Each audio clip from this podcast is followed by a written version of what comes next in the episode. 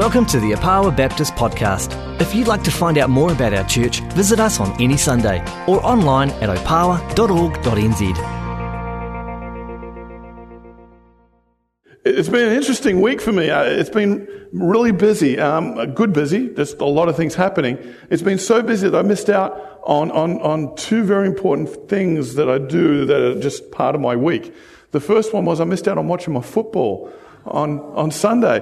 And I was going this, yesterday I was just going through the TV ready to record all the games for, for today. And I realized all the games from last week had been recorded and I hadn't watched them. And I was like, oh, that's how busy I was. And then I also realized that I hadn't done my sermon yet. oh, I got a sermon to preach tomorrow. Actually, this was Friday. I was like, oh, what do I do? Um, and, and a friend of mine said, well, I guess we're going to get a short sermon. And I said, I guess you don't know me. um, yesterday we were we were in the car and we were heading out to um, uh, Antarctic Centre with the kids and, and with friends of ours. And we were passing by Riggett and Babs. I had to drop a couple of things off there. And um, I don't know the name of that street, but you know, when you take Barrington and then you cross under the bridge uh, of the motorway there, and then what's the name of that road afterwards that goes up to Lincoln? Whiteleigh Ave. Okay. So we get there and we, we stop at the traffic light there at Lincoln. And I'm looking in front of me at this car and I'm thinking, I know this car. It looks very familiar. It's a Fiat, a white Fiat Punto, which in Italian means point or full stop. Uh, and, and I'm sitting there and I'm looking at it and I could see there's a quite an attractive young lady in the passenger seat and, and kind of an old, boldish kind of guy in the right seat. And I'm trying to finger point, I know this couple, I know them. And I turned to Monica, I said, does that look familiar to you? And a little dog was in the, I think a dog was in the car. And Monica's like, oh, that's the Currys. Uh, that's Alan and Caroline Curry, you know, and I thought, there's a young, beautiful lady on the left and the old guy on the right. Yeah. Um, and I tried to catch up with him, but Alan had the foot to the pedal. He was just down the road, you know, Formula One style. But anyway, um, a few years ago, a few years ago, about a couple of years ago, I was driving on Centaurus Road. And just as you come to uh, Kaizuka, uh, there, you know, there's that long stretch of road, I could see in the distance a car that I recognized. It was a red Volkswagen Polo. And there's only one red Volkswagen Polo I know, and that's Robin's car. And I thought, oh, there's Robin. So I wind down my window and get my hand, hey, Robin, you know. And the car's coming up, and as it's getting closer, I'm realizing, is that actually Robin? I'm still waving, right? Yeah. And I'm realizing it's either Robin or she's just really having a bad day, you know, because she looks like a man, you know. that's, that's not Robin, right? and then the grey beard kind of gave it away at the end. And I thought, not only did the grey beard, but the very confused look at this person who's trying to look at me thinking, do I know this guy? And I drove by and I was like, oh my goodness. I just waved to somebody. I have absolutely no idea who it was. Uh, so, you know, you kind of pretend like, I'm not waving at you, I'm waving at you know, something else. Yeah, right. Uh, how many red Volkswagen Polos are there in this town? And how they happen to be right in the same area, I don't know. But um, it's funny how our assumptions or presumptions uh, of how we live and do things are, shaped by some things that we sometimes see from afar. But as we get closer, all of a sudden, ooh, we need to revise the way we think, right? There are some things that even as Christians we say that, um, uh, oh, there goes my thing again. Oh, there we go. Um, there's some things that we say and do as Christians that sometimes, if we just took a closer look, ooh, maybe that, that needs to be revisited. For example, uh, I was talking with a friend of mine this week, and, and, and he said, Well, God loves me for who I am. And I thought, that sounds right. That, that looks right. But actually, if he loved you for who you are, then why did he send Jesus? You know, you just got to kind of stop and think for a moment. Hmm, we assume a lot, but we don't go digging deeper, just that little bit more. Uh, God wants you to be more than who you are. And you know, there is one area in church where assumptions and presumptions really just explode. And guess what area that's in? Worship. Somebody, I heard somebody say worship. Oh, yeah. Worship is incredible. I'll tell you, I've lived in four different countries. I've worked in at least half a dozen different churches from different denominations. And I can tell you the one thing that matches all these churches apart from Jesus is the problems they face with worship. Every one of them. And you know, every one of them's had a split at some point in their history over, guess what? Worship. I mean, it's true. You know, we do it this way, we do it that way. Well, we think this is what worship, well, we think that's what worship is. And each one of these churches, church in Rome, church in the United States, church in Australia, and I know we've had some issues here in the past about what is worship. And a lot of it is dictated by our assumptions and presumptions. I see the red polo coming, so therefore I say that's Robin's car. But then when you take just a little bit of a look, you realize maybe that's just not what I think it might be. You with me? So the question I've got to ask you this morning is well, what is worship? What do you guys think is worship? Fellowship, yes. Oh, yeah, it's a part of it. Anyone else want to share?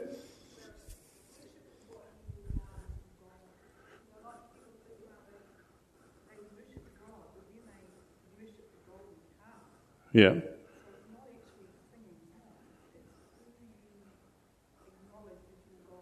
Yep. How you acknowledge God and how you obey Him. That's right. Rebecca, you were saying? Our response to God. Our response to God. Yep, definitely.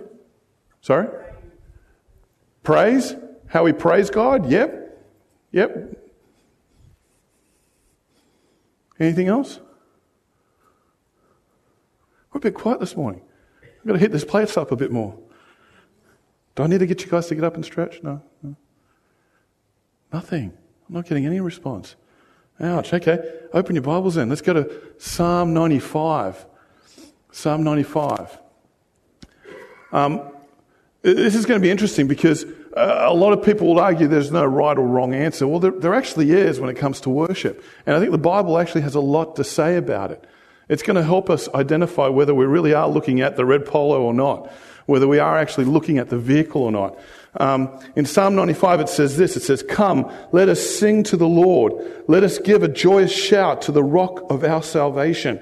Let us come before him with thanksgiving. Let us sing him pra- psalms of praise. For the Lord is a great God, the great King above all gods. He owns the depths of the earth. He is even, even the mightiest mountains are his. The seas belong to him, for he made it. His hands formed the dry land too. Come, let us worship and bow down. Let us kneel before the Lord our Maker, for he is our God. One thing you can definitely say about this sermon, about this psalm, is that it is completely and absolutely all encompassing, isn't it? Look what it says above all. He is God above all. And it goes even deeper. He's in the depths. And then he's in the heights as well with the mightiest mountains. Okay, we're not just talking about a God of one thing or this thing. He is everything. It goes on. The seas and the dry land. So when we're looking at the way this psalmist is looking at God, how is he looking at God? Sorry? Super big, huge, right? Almighty all encompassing. Every bit of who, everything around it. He's everything. Invisible? Invisible. Yeah. I, I, yeah. Yep. So this is our God. This is our God. But one word I can say that really comes out in strength here comes from verses 6 and 7. It says this Come, let us worship and bow down. Let us kneel before the Lord our Maker, for he is our God. There's one word that covers those two verses. It's called submission. Are you with me? When you kneel down, what are you saying? It's like the guy who wants to get married. It's almost a plea when they get on their knee. Will you, ma- I will submit, will you marry me? There's a submissive, uh, giving of, of all I am when I'm coming to ask that question. Well, God wants you to be that way with Him. Just get down on your knees. Not just get down here, bow down. Uh, I'm a big football fan and I've noticed some football players will do this thing. They'll score a goal, they'll run and jump around, then they'll stop and they bow down and, and they put their forehead to the ground. It's an Islamic ritual. They're bowing down in honor of who? Their God. They seem to do it quite happily in public. We don't, which I find quite interesting. Seeing as we sit here saying that we believe in the one true God. I find that very interesting. Anyway, where does submission start from? Where does that point of surrender begin at? Recognizing who God is, the point of salvation. Heather on Tuesday, uh, Suzanne asked for healing. Who wants to come forward for healing? Heather came up, she sat down in front of Suzanne, and she said one thing. She said, I'm not a happy person. And I thought that was pretty intense. And you know what Suzanne's response was? Jesus loves you. And you know what happened? She burst into tears. And all of us burst into tears at that point. You know how powerful that is? Everyone there, including myself, I'll be honest, were there with the, with the microscope and the, the magnifying glass. Oh, I'll just check these healings out and see whether they're actually biblical or not. You know, we're all kind of high and mighty about saying what's right and what's wrong. And there, this one instance where she just says three words Jesus loves you. And this person breaks down in tears. And that was the greatest healing I've seen ever. Greatest leveler point of surrender, the point of submission. I am not good. Bang. Jesus loves you. Bang. And we see a change, uh, a point in which a person just recognizes Jesus is God. He loves me. I submit to that. I, I surrender to that.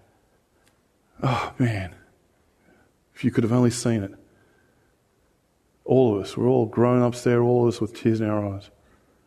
That point of surrender, come, let us worship and bow down. Acknowledge who is our God. He is our God. You know, in, in, in, in the Old Testament, worship was defined by one thing. You know what it was defined by? The temple. God had outlaid a system of worship that was actually portrayed in the temple, through the tabernacle, right up to the point of the sacrifice. You had to follow each step, and that was the way God wanted to be worshipped. Okay? And that is how the people submitted. They, they entered into that submissive relationship where they surrendered themselves to God through the tabernacle and through that. In Hebrews chapter 8 verse 5, it says this, they serve uh, in a system of worship that is only a copy, a shadow of the real one in heaven. For Moses was getting ready to build a tabernacle. God gave him this warning. Be sure you make everything according to the pattern I have shown you here on the mountain. So he's actually laid out a plan of worship. This is how you are to worship me. Do we follow that today? Why not? Oh, I knew someone was going to say Jesus. I've trained you all too well. Uh, for those of you who are new here, I, have told people when asked questions, if you say Jesus, you know, 50% of the times you'll get it right. So, um, well, yeah, I guess it is Jesus, yes. But it's interesting that a lot of us don't know what God intended for his people in how to worship him. So when we come into the worship wars, which I call them, and you go into a church, I've been a worship pastor for about uh, 11 years before coming here. And I'll tell you, every time I face this, almost on a weekly basis, on people's opinions on how worship should be, I call them the worship wars. And I used to ask people, do you know what God intended for worship? Yes, the Bible says this, this, and this. Well, what did He actually outline for His people? And they'd leave them stumped. They wouldn't know. Go to the Old Testament and have a look. He actually wrote it out. This is the way He wants to be worshipped. And we forget it. we cover it with Jesus and say, okay, well, Jesus is here now. We don't have to do that anymore. In a sense, that's true. John chapter 4, verses 23 to 24, Jesus says this He says, But the hour is coming and is now here when the true worshippers will worship the Father in spirit and in truth. For the Father is seeking such people for what? For worship, to worship Him. God is spirit, and those who worship Him must worship in spirit and truth. And there's Jesus kind of encapsulating everything that God had laid out in the Old Testament and putting it into everyday language. The time is coming that the true worshippers will worship in spirit and truth. In spirit and truth. Uh, interesting question. What does he mean by spirit? Does he mean Holy Spirit?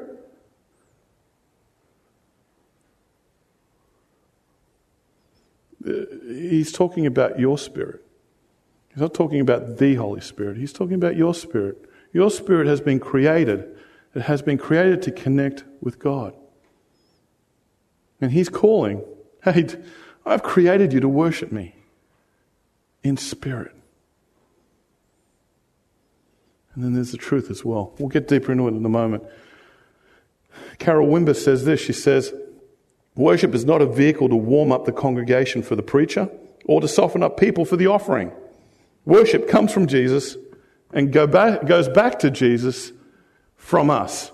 He gives us everything, but worship belongs to Him. You with me? It belongs to Him.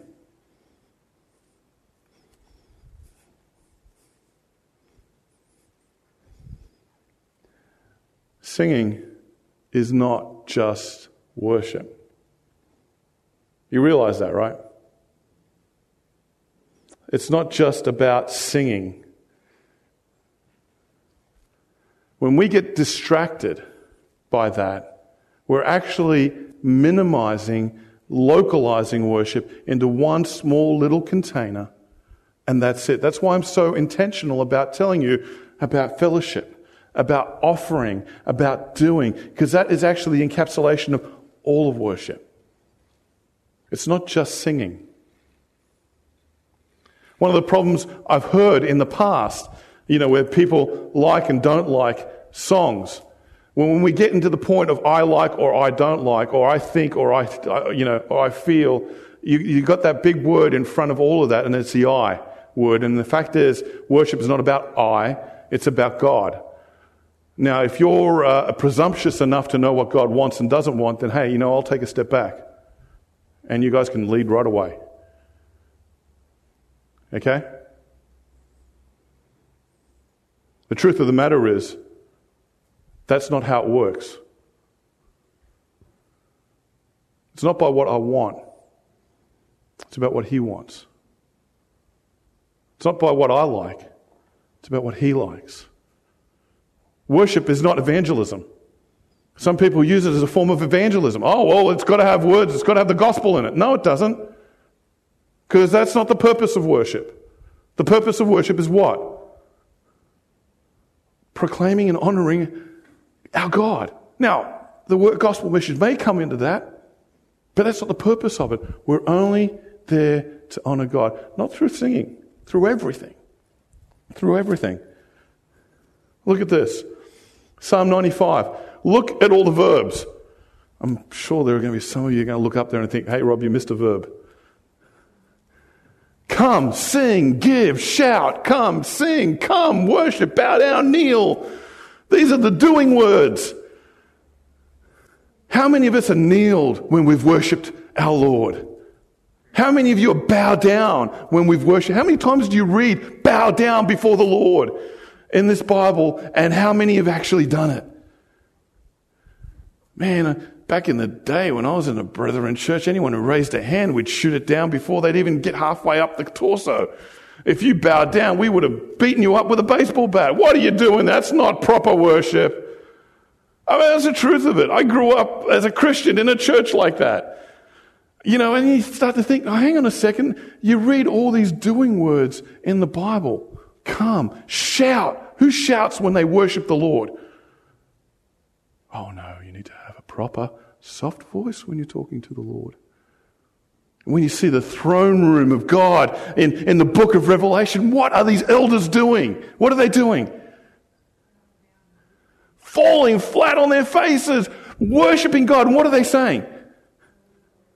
Oh, they're repeating themselves. All they're saying is holy, holy, holy. That's not deep theological worship. What is that? You you know what I mean? Yeah, it's just, it's, it's holy, holy. It's all they can say. They're on their faces. They're on the floor before the throne. These are the elders. These are the ones who should know better. They are on their face before the throne of God, worshipping. I've got to tell you guys, if God suddenly appeared right here, visibly, how would you react? Let's be honest. How would you react? Don't tell me you're going to stand up straight and say, Hey, God, brother, high five. We're going to be flat on our faces. That's all I can say. I'm sorry. I said the Almighty God, I'm going to be just like Moses. I'm gone. I'm on down. Can you imagine?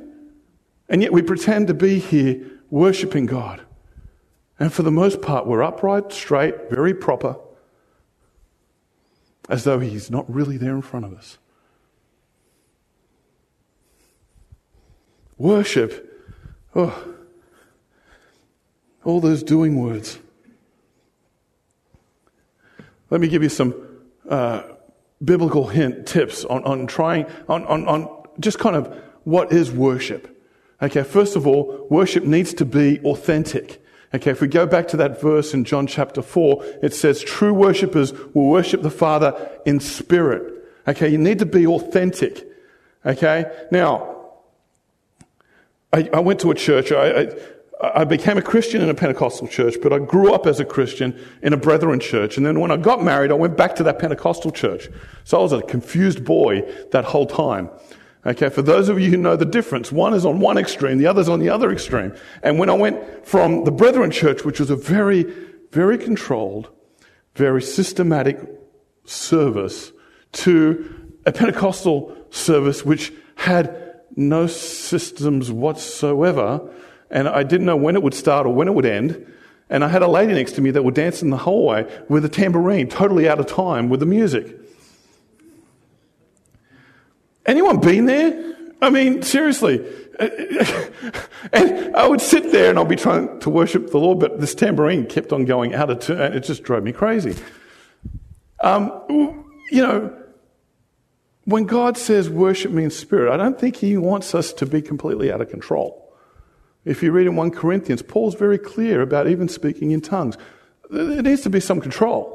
There needs to be some systems in place. We do need to do things in a way that is honoring Him. We're not a free for all, but at the same time, He wants us to worship in spirit. So if I raise my hands to lift up my Lord, why are you looking at me? Why are you looking at me? Are you too busy trying to point out what I'm doing? Why aren't you worshiping God? For some of us, it means being quiet with our hands by our sides. That's the way we worship. For others of us, and I see some of you in here, your hands are up, your head's up in the air, and you're like, I'm worshiping God. He wants us to worship Him in spirit, inside. Anyone read the book of Psalms? Tell me how many emotions are in there. It seems like David is consistently, and the rest of the psalmists are consistently on anti- antidepressants or something's going on in that book because there's a high, there's a low, there's this, there's that. They're angry at God. Uh, but you see this range of emotions all throughout. And you know what? It's quite repetitive too for those of you who've read Psalms, right? Have you noticed that? It's quite repetitive. I've had people in my past, especially oh, we don't like those songs, they're repetitive. Well, have you read the Psalms? They seem to kind of repeat themselves quite a bit. Why couldn't we just have 10 Psalms instead of 150? You know, They kind of say the same things after a while. I mean, seriously. But you see the range of emotions in there. David's not afraid to be angry at God, is he? He's not afraid to be fearful. He's not afraid to share his tears, his love, his anger, his frustrations, his confusion. They come out so clearly. So why can't we do that amongst us? Is anyone prepared to be real with God? Why aren't we sharing that with one another? If fellowship is part of worship, then I've got to be honest with myself and I've got to be honest with everyone around me. Why aren't we honest with each other? Because I think our society has told us that that's not cool. One of my daughters is, is definitely more emotional than I am. And um, I've always struggled with it because she cries. And, and it doesn't help when I'm yelling at her saying, Stop crying! Stop crying! I'm stopping! Stop crying! I can't handle it! I'm a guy, you can't cry like this. You know, it, it's funny how we guys kind of react that, well, there's emotion being displayed now. What am I doing? What do I do with this? And then Monica in the background with her wisdom, just give her a hug. Give her a hug and she stops crying. I'm like, oh, okay. Empathy. Hmm, that's a new thing. But it's so true. We don't know how to deal with emotion in our society today. You know, one of the reasons why I believe the church is flourishing in some places of the world that you would never believe in Africa and Southeast Asia, because they're freely sharing their emotions with one another. They freely let it out. This is who I am. I'm a broken person. I stuff up every day of this week. I woke up Friday morning thinking I had to write a sermon. How bad a pastor am I? I should have been thinking about it last week and the week before. But, we, you know, being real is exactly what God wants us to be. Worship me in spirit. Don't worship me with all the trappings of who you are physically. Because you know what? That's going to go to dust. Challenge me. Work with me. Worship me in spirit, the Lord says. Our worship of God needs to be authentic. We need to be authentic with God. And this is where we can say, God accepts me for who I am. Because in our brokenness, in His love for us, we are real with Him. And there's nothing on this earth that can separate you from Him. Nothing. Worship of God needs to be accurate. It goes on, it says, The true worshippers will worship the Father in truth. It needs to be accurate. I've known a lot of people who are very sincere in their worship, but they've been sincerely wrong. You know, I've been to churches where I've got no problems with speaking in tongues, but I've been in churches where they just speak in tongues and I don't know a word of what's going on. I have no idea what's going on. Now, it's great that you can do it, but I don't know what you're saying. And I think the Bible tells me that if that's happening, it's not cool. So you're wrong. That's not worship. Okay? We need to worship in truth. And part of that truth needs to be honest representation of who God is. I could yell out the window and wave to every car going by, believing that they are members of my church. But every person in that car is going to look back kind of confused, thinking, who is that big bold guy waving at me? Do I know him? We need to be honest with who God is. We need to actually acknowledge who God is. Because God's not something we invent. God's not something that we kind of personify and say, this is my God. God wants you to honor him in truth. So, who is God? How do I know about him? Don't listen to me. If you don't trust me, there's a big book called the Bible, and I think that pretty much outlines a lot about who God is. Who is God? How does he want to be worshipped? How does he want us to submit to him? And that's the challenge, you know?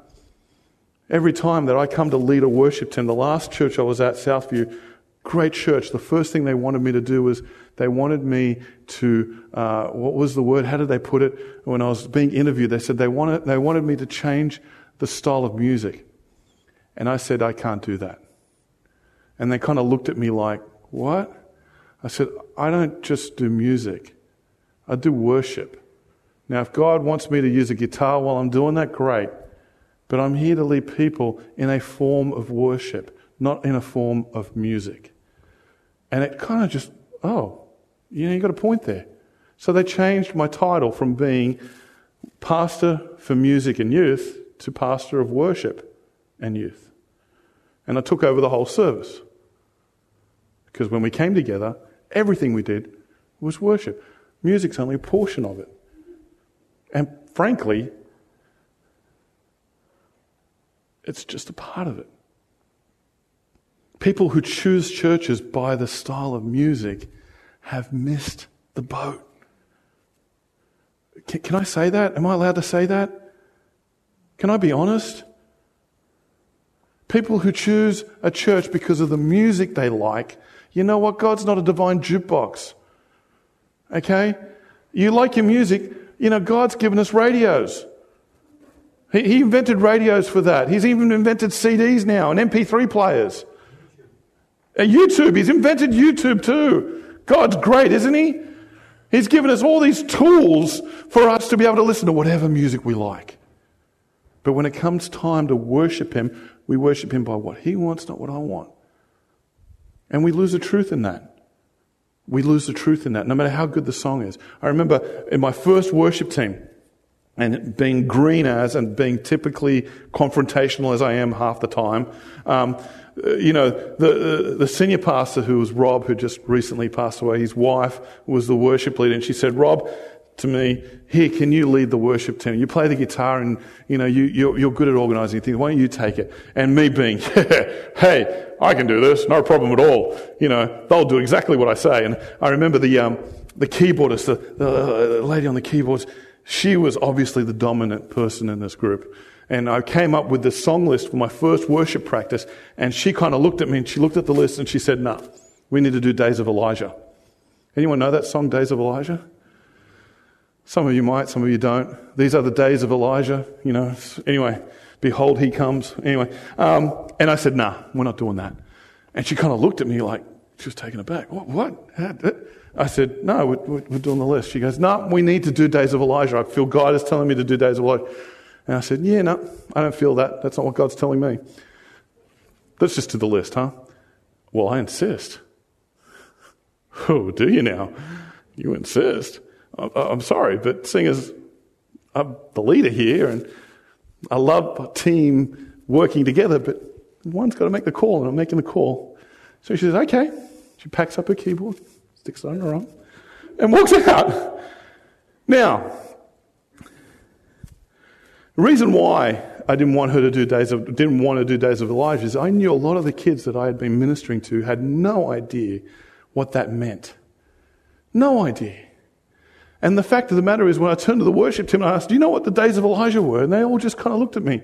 One person said, They were fantastic days, days of Lord's power. And I said, You're reading the wrong book, buddy. They weren't very good days. And if you don't know that, how are you going to expect the people that you're going to lead in worship to know that? It's like that, uh, that hymn, Come Thou Fount, uh, my Ebenezer. What, what is an Ebenezer? Does anyone know what an Ebenezer is?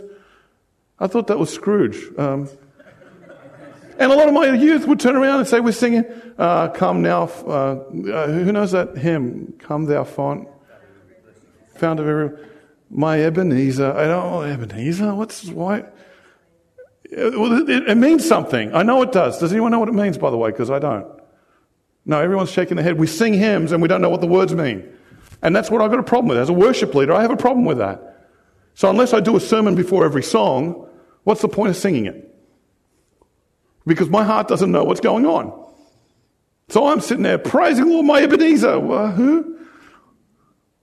Oh, there was the other, there was several words. I got into trouble quite a bit with that because I had one guy in our church who was really clued in. He goes, I, I couldn't sing that song because there were several words I had no understanding what they meant.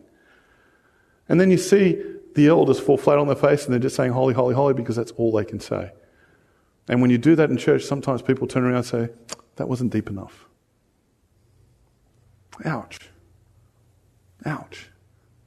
We can sing words we don't know, but the words we do know are too repetitive. Hmm. Hmm. Worship of God needs to be thoughtful. The Father is seeking, He's looking for us. He's looking for us. So we need to be thoughtful in what we do.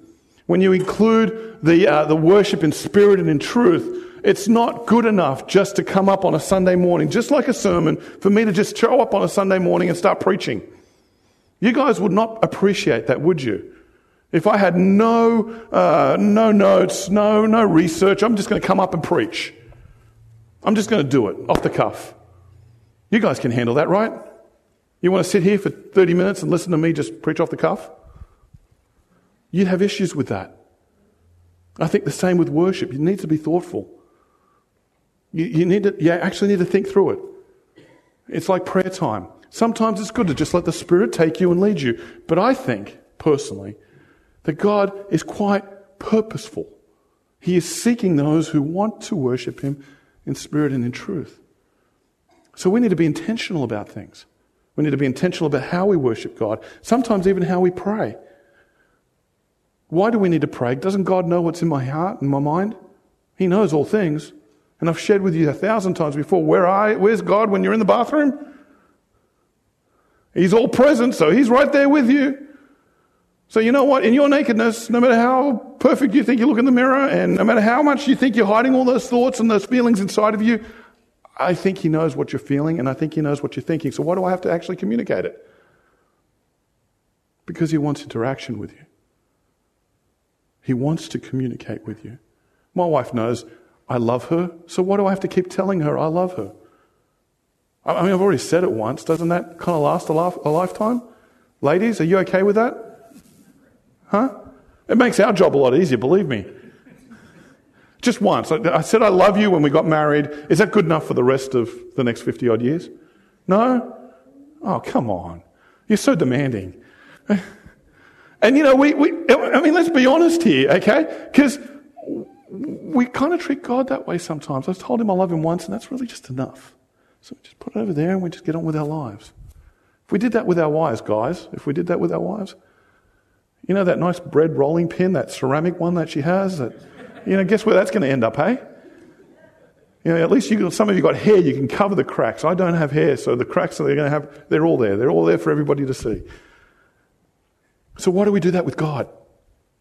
Why aren't we intentional just as much as we're intentional with our partners? You know, my kids need to hear me say I love them. They need to hear that. They need to be hugged. There, need to be, there needs to be intention. And just as much, there needs to be intention with our relationship with God. Okay? It needs to be thoughtful. It also needs to be practical. Uh, I love this comment from David. I mean, David, who wrote a good portion of the Psalms, he says this I will not offer sacrifices to, my, to the Lord my God, sacrifices that have cost me what? Nothing. I'm not going to offer sacrifices that cost me nothing. Part of worshiping God is actually giving who you are. For Heather, that meant her whole being. The moment she surrendered to God and she submitted to Him, she gave everything of herself up.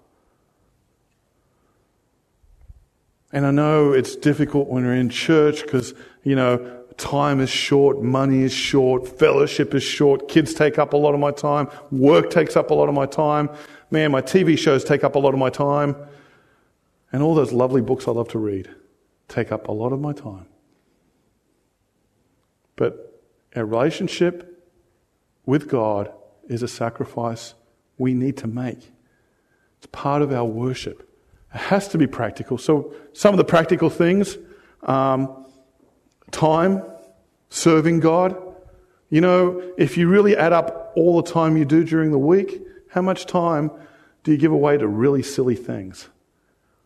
I've downloaded this app on my iPad, and I've noticed I've become obsessive with it. It's a racing app. So, the, you know, the, the, the iPad feels like a steering wheel. And uh, that's where I've learned to drive all those really cool cars that I wish I could drive. Okay?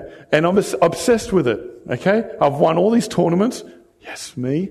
Uh, and then if I add up all the time this last week I've spent on this silly game, um, you know, I would be afraid to say it's most probably just as much time I've spent preparing for the sermon. And then when you think about it, you don't think about it because it's chunks, you know, an hour here, an hour there. But when you add it up, you think, oh my goodness, really that much time? I could see Monica at the back there nodding her head. Yeah, it's one o'clock in the morning. You're still in your bed there. Yeah, yeah, yeah. oh yeah. Yeah, I'm rolling in the bed. You know, the poor thing. She's she's laying on the other side of the bed, getting rolled off the bed as I'm trying to take a hairpin turn. You know. Anyway, but you know, if we really just sit down and actually add up our time and see how much we waste on things that do not work well for us in the long run. I'm not saying that we shouldn't have fun throwaway time. I think it's important that we have fun throwaway time. But how much is that dictating you from, or taking away from you being practical in your worship of God? Time is a very important factor. Money is a very important factor. I know churches don't like the pastors always have, but you know what? How much does a cup of coffee cost these days? Too much. I know. Say amen. There's an Aussie right there who's come to here and he's just thought, how do these people live here? It's so expensive. Yeah. We, we went out to eat. The, was it yesterday, the day before? 80 bucks. And I thought, you know, I came from the States and, you know, I had a whole family out for 30 bucks. And now I'm here. It's like three times as much. I'm like, oh my goodness. Yeah, things cost a lot of money. Coffee here, five bucks. Would I be good in saying that? You know? Uh, wow, for a cup of coffee. But we do it because we go out and we meet with our friends, we have a cup of coffee. I'm not saying there's anything wrong with that. But then we all kind of balk when it comes to giving to God. Oh, $5, $10, why? Mm. Really? Come on. You're okay to throw it away to a multinational corporation that doesn't even put it back into this country. You're throwing your money to them. And it gives you that momentary pleasure of having a cup of coffee and a little bit of a caffeine high, which frankly Coca Cola does better. But anyway. No, it's not. It's not. I refuse to believe that. That's cons- conspiracy theories right there. Besmirching the name of Coca Cola. Look at that. Oh, my goodness. Yeah, actually, it's true. How much do you spend for a hamburger at, uh, at McDonald's? Oh, I'm not saying they're bad things. What I'm saying is measuring it to your practical way of worshiping God. How much is that taking away from that? Huh? I'll be honest with you, I don't even think twice half the times. But if I were to just stop for a moment and think about it, I think I'd be quite surprised at how far I'm going away from practically worshipping my God.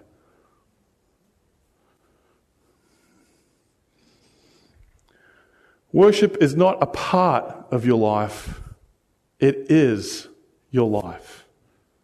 Worship is not a part of your life. It's not what we just do here on a Sunday or at a prayer meeting or at a Bible study. It is your life. If you put your hand up and said, I am a follower of Jesus, then you know what? That spirit lives in you. The temple, you remember all that? That's all part of you now. He lives inside of you. You are a walking element of worship for God. You are a walking element of worship for God. Don't be blase about it. Be intentional about it. Don't, don't just shrug it off like it's nothing. You've got to be intentional about it.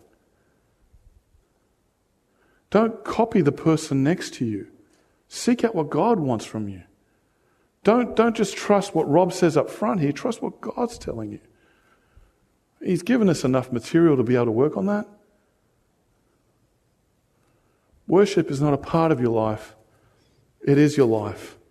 You know, when you go through the end of Psalm 95, when you read on in that, it gets pretty heavy here. You know, it gets really heavy. Don't harden your hearts. Don't walk away. They tried my patience.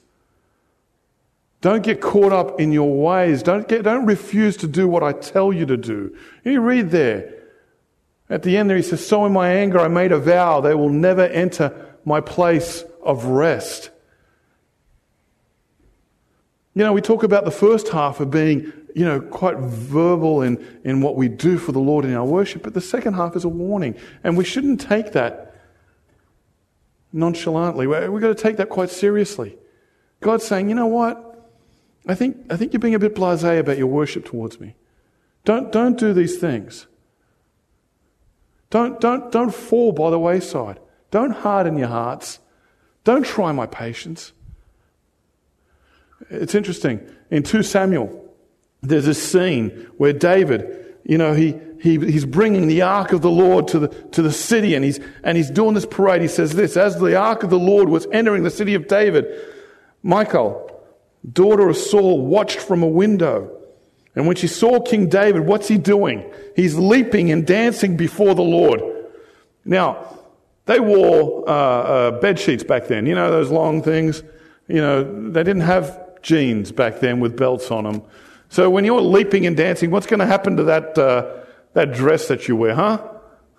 It's going to show the knees, isn't it? I think at some point in history we weren't very happy about showing off knees. But he was dancing and leaping. She tackles that in a minute. And then what did Michal do? She despised him in her heart. When David returned home to bless his household, Michal, daughter of Saul, came out to meet him and said, How the king of Israel has distinguished himself today. Hmm. Going around what? Half naked in full view. That skirt was going right up. Yeah, showing yourself off like that. What is this? So the slave girls and the, and of his servants, uh, any vulgar fellow would do. Look at that. Can you hear the self-righteousness coming out in what she's saying? And David responded, he said this, it was before the Lord who chose me rather than your father or anyone from his house when he appointed me ruler over the Lord's people Israel. I will celebrate before the Lord I will become even more undignified than this. I will be humiliated in my own eyes. Whoa! I don't care what you think, girl. I will become even more undignified. I think we care a bit too much about what other people think. When we're praising and worshiping the Lord, we're thinking only of Him.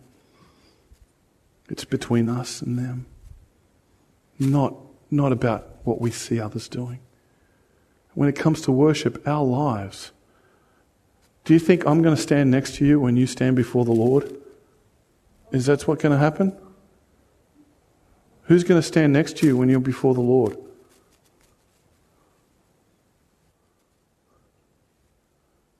Come on, say it. I can see all these mouths like, Jesus. well, yeah, actually. He's the only one that's going to stand beside you when you stand before the God the Father. And so, you know what? You'll be held accountable. Worship the Lord with your whole heart, in spirit and in truth. Even if the songs are the songs you don't like. You know, and sometimes the music's not great, especially when that bold fellow in the back there with the guitar's playing. You know, Oh, sometimes the drums are too loud. And what happened to the trombone anyway? I'd like the trombone. You know, we, we, we, we personalize, you know, we want, it's not about that. Sometimes it's just good to close your eyes and just lift your time up to the Lord. It really is. Because it's not about how good we look up front here or how good look, we look back there. It's about our time of worship. All they're trying to do is trying to bring you into that worship through music. What I'm trying to do is bring you into worship with the Lord through, through the Word of God. And, and our fellowship, hopefully, is bringing you closer to God by acknowledging the people around you who, who do love you and accept you for who you are. I'll become even more undignified than this. Isn't that a song? I ask the worship team to come up. I want to challenge us this morning. as we come into kind of understanding what our view of worship is. When you see that red polo coming down the street and you really think, that's it, that's Robin in that car there, it might be good to dig deeper. It might be good just to scratch a little bit into the service. Discover the God that you honor and love. Find out what He wants. Discover who He is. And don't worry about being dignified in worship. That lady with the tambourine is still being preached today. All I can say is she had a heart for the Lord. And when she stands before the Lord, I don't think she'll care about what Rob thought. Let's pray. Father God, thank you for this time that we're in fellowship with you uh, through song, through word, through, through giving, through, through fellowship. Praise you, Lord, for the God you are. Uh, you've laid out very clearly how you like to be worshipped. And through your Son, you're calling us to worship you in truth and in spirit. Help us, Lord, to be real with you when it comes to, to worshiping you and, and being real about who you are as we worship. Not about what we like or what we want, but by what you want, by what you like. Forgive us, Lord, for the times where we have fallen short, where we have made it all about us. We are human, Lord, and at times that drives us. Forgive us, Lord, we pray. Help us to, to be more your people when it comes to worship. We've seen the impact of, of communion, we've seen the impact of baptism. May, may, may worship have an equally strong impact in our lives. May it be not just something a part of who we are, but may it be who we are, period. We praise you, Lord. For some of us right now, Lord, we're going to lift up our voices as we sing to you, Father, but you know, it might be also good to just listen. Worship also involves using our ears as much as using our voices, as much as using our hearts and our head. As we sing this last song, Lord, speak to our hearts. As we raise our voices to you, Lord, speak to us. And for those who may want to be quiet, Lord, touch their hearts. We worship you, Lord. You are our God. We are your people.